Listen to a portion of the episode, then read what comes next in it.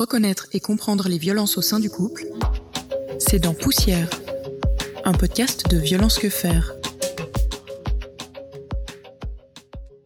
Ils voient tout, ils entendent tout, ils ressentent tout. Les enfants témoins des violences au sein du couple de leurs parents sont aussi considérés comme victimes, même lorsqu'ils ne sont pas présents au moment des faits. Comment grandit-on dans un quotidien où règne la violence? Quelles peuvent être les conséquences à l'avenir? Comment aide-t-on son enfant à grandir et s'épanouir après un tel vécu? Où trouver de l'aide?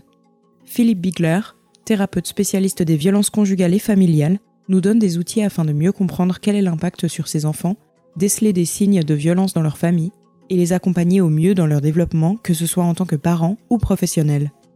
Accompagné d'extraits de témoignages de quatre anciennes victimes de violences au sein de leur couple. Afin de préserver leur anonymat, certaines voix ont été modifiées.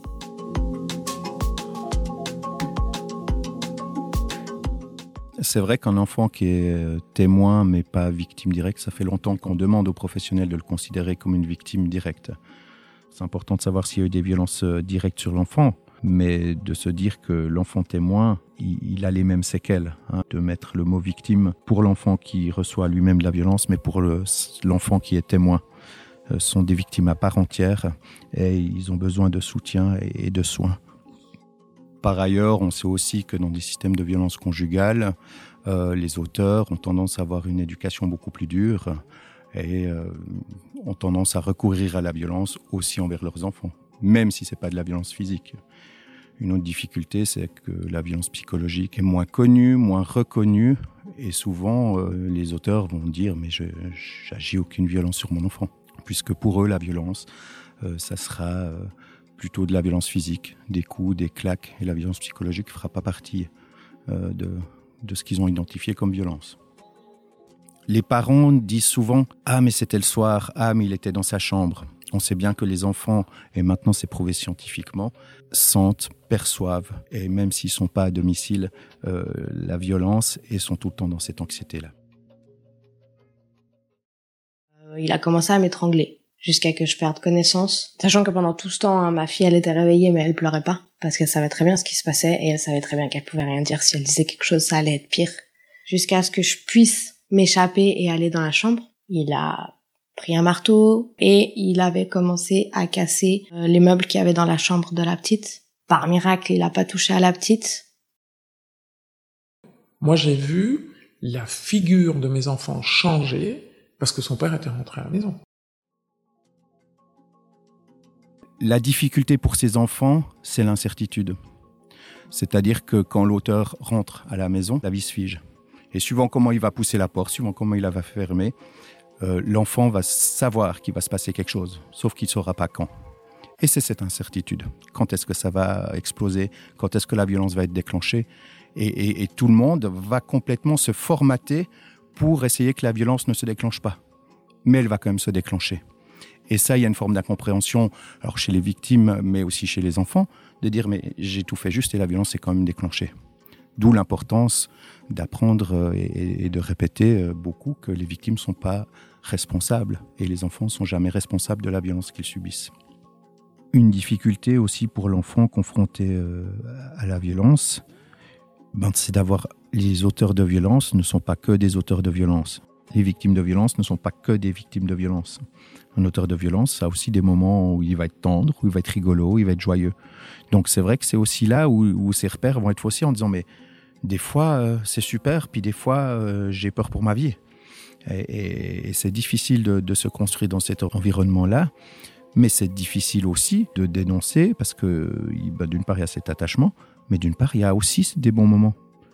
Et il faut savoir que plus on est confronté à la violence, plus les repères s'érodent, s'effritent, et donc quelqu'un qui est beaucoup confronté à la violence dans son enfance, pour identifier que c'est de la violence, ça sera plus des insultes, ça sera plus euh, du, harcèlement, mais ça sera vraiment que des coups. Donc c'est vrai que c'est important quand on parle avec des enfants, avec des adultes aussi, de pas seulement utiliser le mot violence, mais de définir ce que c'est pour chacun.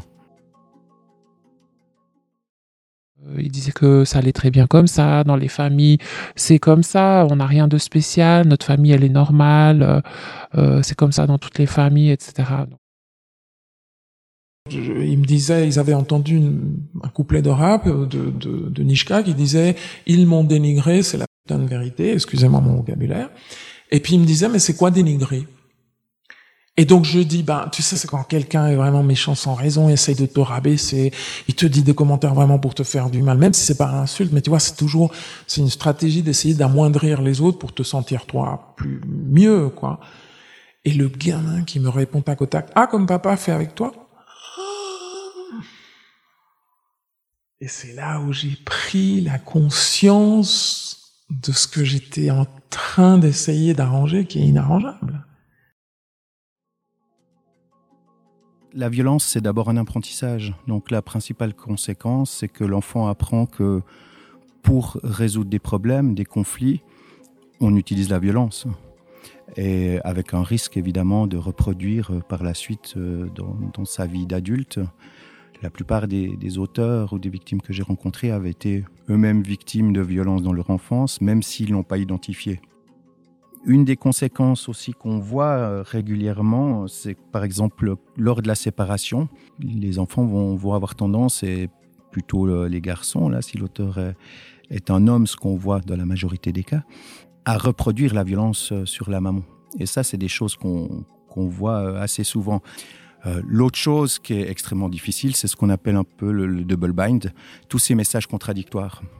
On, va avoir un discours à la maison euh, où l'enfant imagine que les parents s'aiment, mais il s'était pas imaginé que l'amour, ça ressemblait à ça. On va avoir un discours où à l'extérieur on dit la violence c'est interdit, tape pas tes petits camarades, et à l'intérieur on va dire non, c'est pas vraiment de la violence, ça a été du, débordement. Donc la violence est constamment minimisée.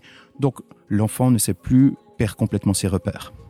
Pour revenir à des repères qui correspondent plus à, la réalité de ce qui est violent ou pas, ça va passer, bon ben, soit par euh, une fois une séparation des parents, soit surtout par des amis, par des professionnels, par vraiment d'autres figures qui vont pouvoir euh, faire confiance à l'enfant, et puis euh, surtout une autre expérience de vie. Tu dis non, ça c'est pas bien, ouais, mais ça vient d'arriver. Et ça arrive, non, non, mais c'est encore pas bien, hein, c'est encore, c'est vraiment pas ce que tu dois faire. Oui, mais lui, il fait. Non, non, puis les gros mots, non, ben lui, il a dit, mais c'est pas bien, mais, ah, donc voilà. Donc c'est pas bien, mais lui, il continue. C'est les principes d'éducation. Moi, j'élève des garçons. Et comment je fais pour qu'aucun de mes garçons ne reproduise jamais ça? d'apprendre des petites choses, des petites phrases en disant oh, mais t'es nul. Enfin voilà, moi je sais, mon fils il me dit euh, maman t'es nul. Euh, on se le dit facilement en tant qu'adulte. C'est tellement banal. Mais je pense qu'il faut essayer de réapprendre euh, l'importance des mots. Mais je me rappelle d'une chose, c'est que je me suis souvent dit, je, reste, je vais rester pour mes enfants. Et puis un beau jour, j'ai dit, je vais partir pour mes enfants. Parce que je leur donne une image, en fait, je suis en train de cautionner quelque chose. Euh, je ne supporterai pas plus tard si mes enfants vivent ça. Donc c'est vraiment ça. Je suis restée pour mes enfants, puis je suis partie pour mes enfants. Je crois qu'un des moteurs euh, principaux pour se mettre à l'abri aller voir des professionnels, c'est vraiment le facteur de protection de son enfant et le fait de savoir que plus longtemps il vit dans un système de violence, euh, plus il va être impacté et plus il risque de répéter cette violence, mais impacté psychologiquement, impacté scolairement impacté avec ses amis. Donc euh, c'est important aussi quand on a des jeunes qui passent à l'acte, ou des, enfants, hein, parce que ça commence petit, d'aller d'abord voir ce qui se passe au niveau des parents avant de simplement punir. Enfin, c'est important de comprendre la dynamique familiale.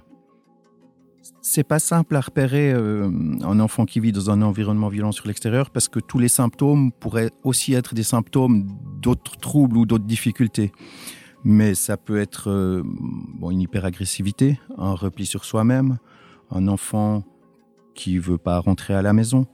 Euh, à l'adolescence, on passe plus euh, sur des actes qui peuvent être plus démonstratifs, de la délinquance, des fugues, des agressions, les violences dans les relations amoureuses. Hein, on repère assez tôt les couples d'adolescents qui se mettent ensemble et qui agissent de la violence.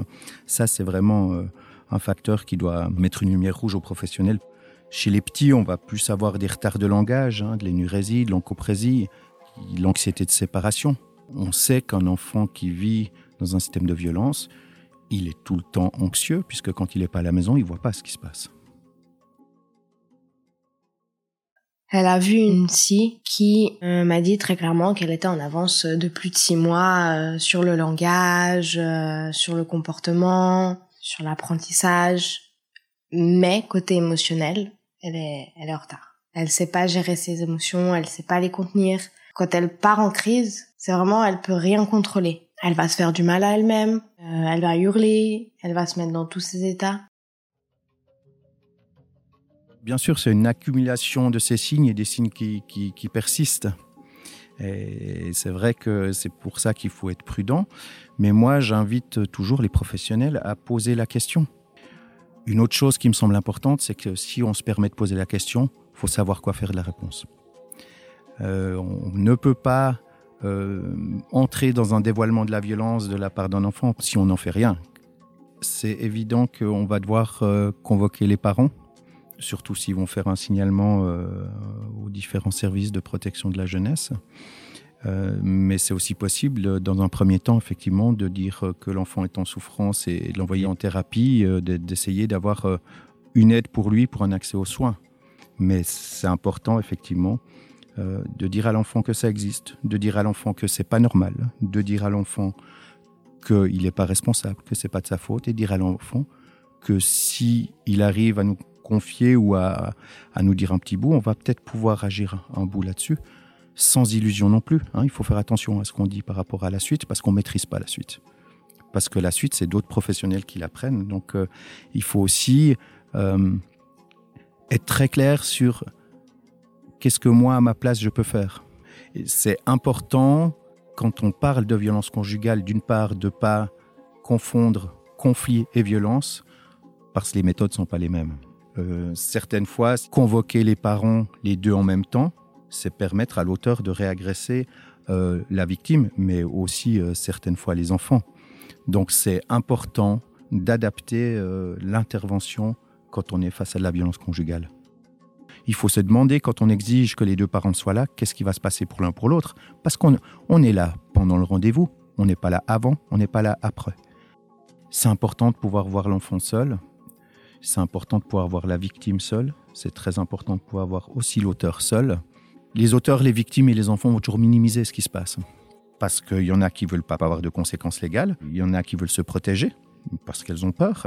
Et puis les enfants, ben, ils, vont pas accabler papa ou maman. Donc, ce qui est important de savoir, c'est quand des enfants vont parler de violence, faut toujours dire qu'il y en a, faut peut-être se dire qu'il y en a un peu plus que ce qu'ils racontent. Je pense qu'en tant que professionnel, quand on est face à ça, il faut aussi se permettre d'appeler des professionnels qui sont des spécialistes de la violence. Et il y a des gens, il y a des services spécialisés dans, les violences conjugales, que ça soit dans tous les cantons.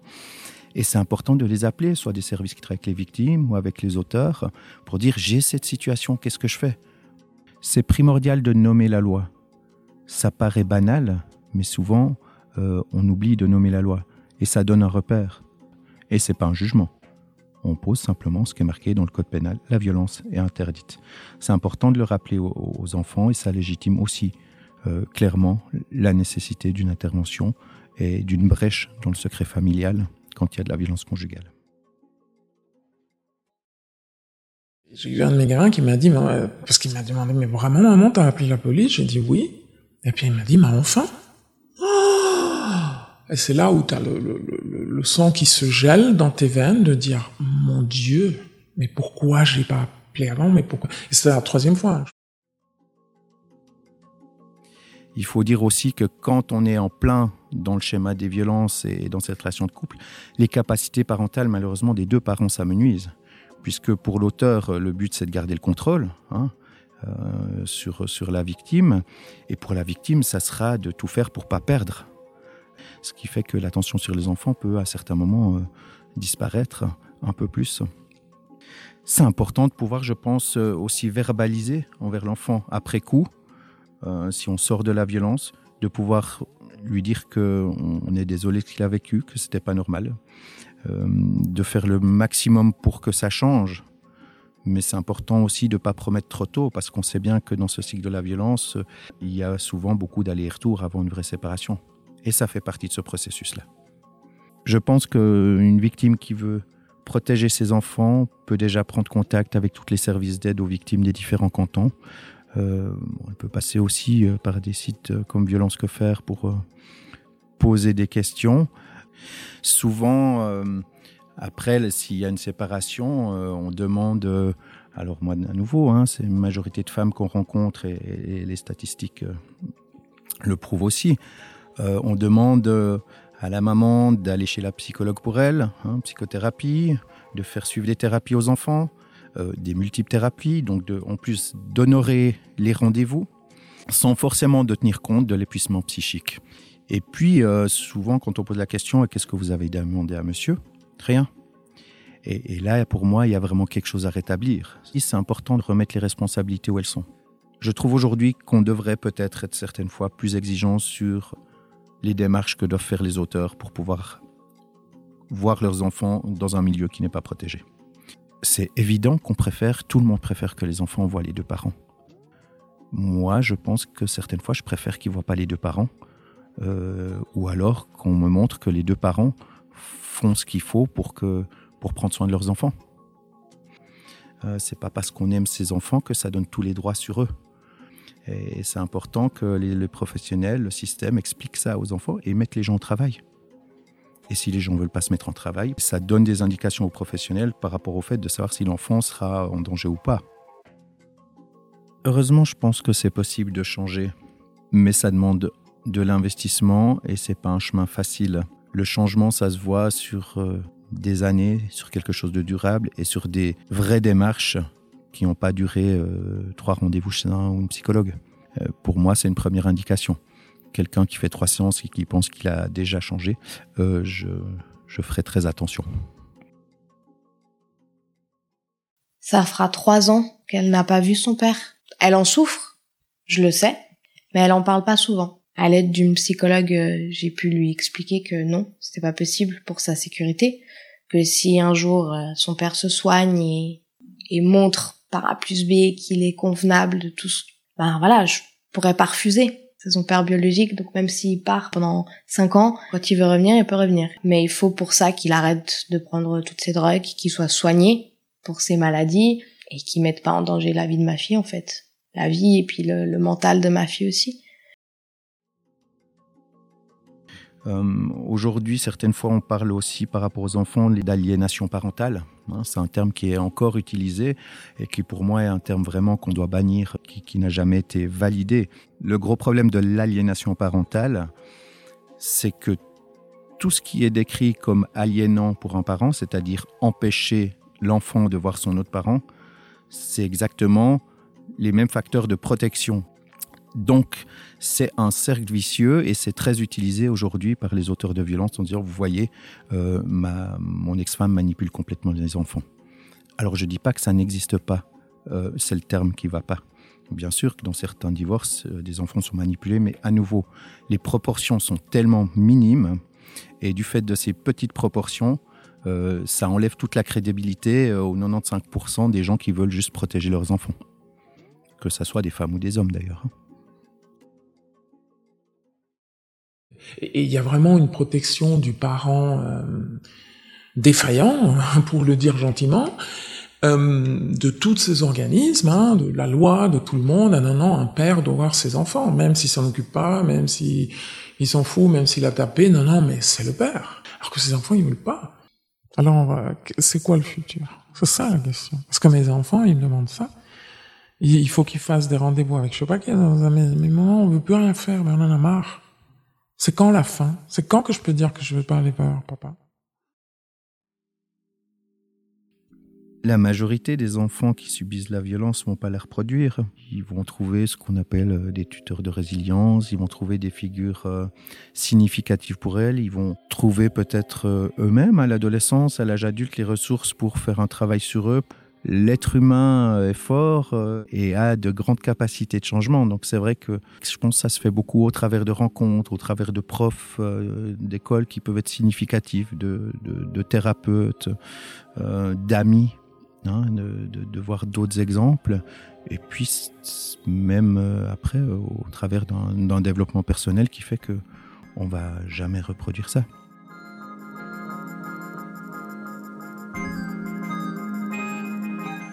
Pour plus d'informations, ou si cet épisode vous interpelle quant à votre situation ou celle d'une personne de votre entourage, des professionnels répondent personnellement à vos questions anonymes sur violencequefaire.ch. Un podcast réalisé par Julia Guglielmetti pour l'association Violence Que Faire, avec la musique Bloom de Pylone.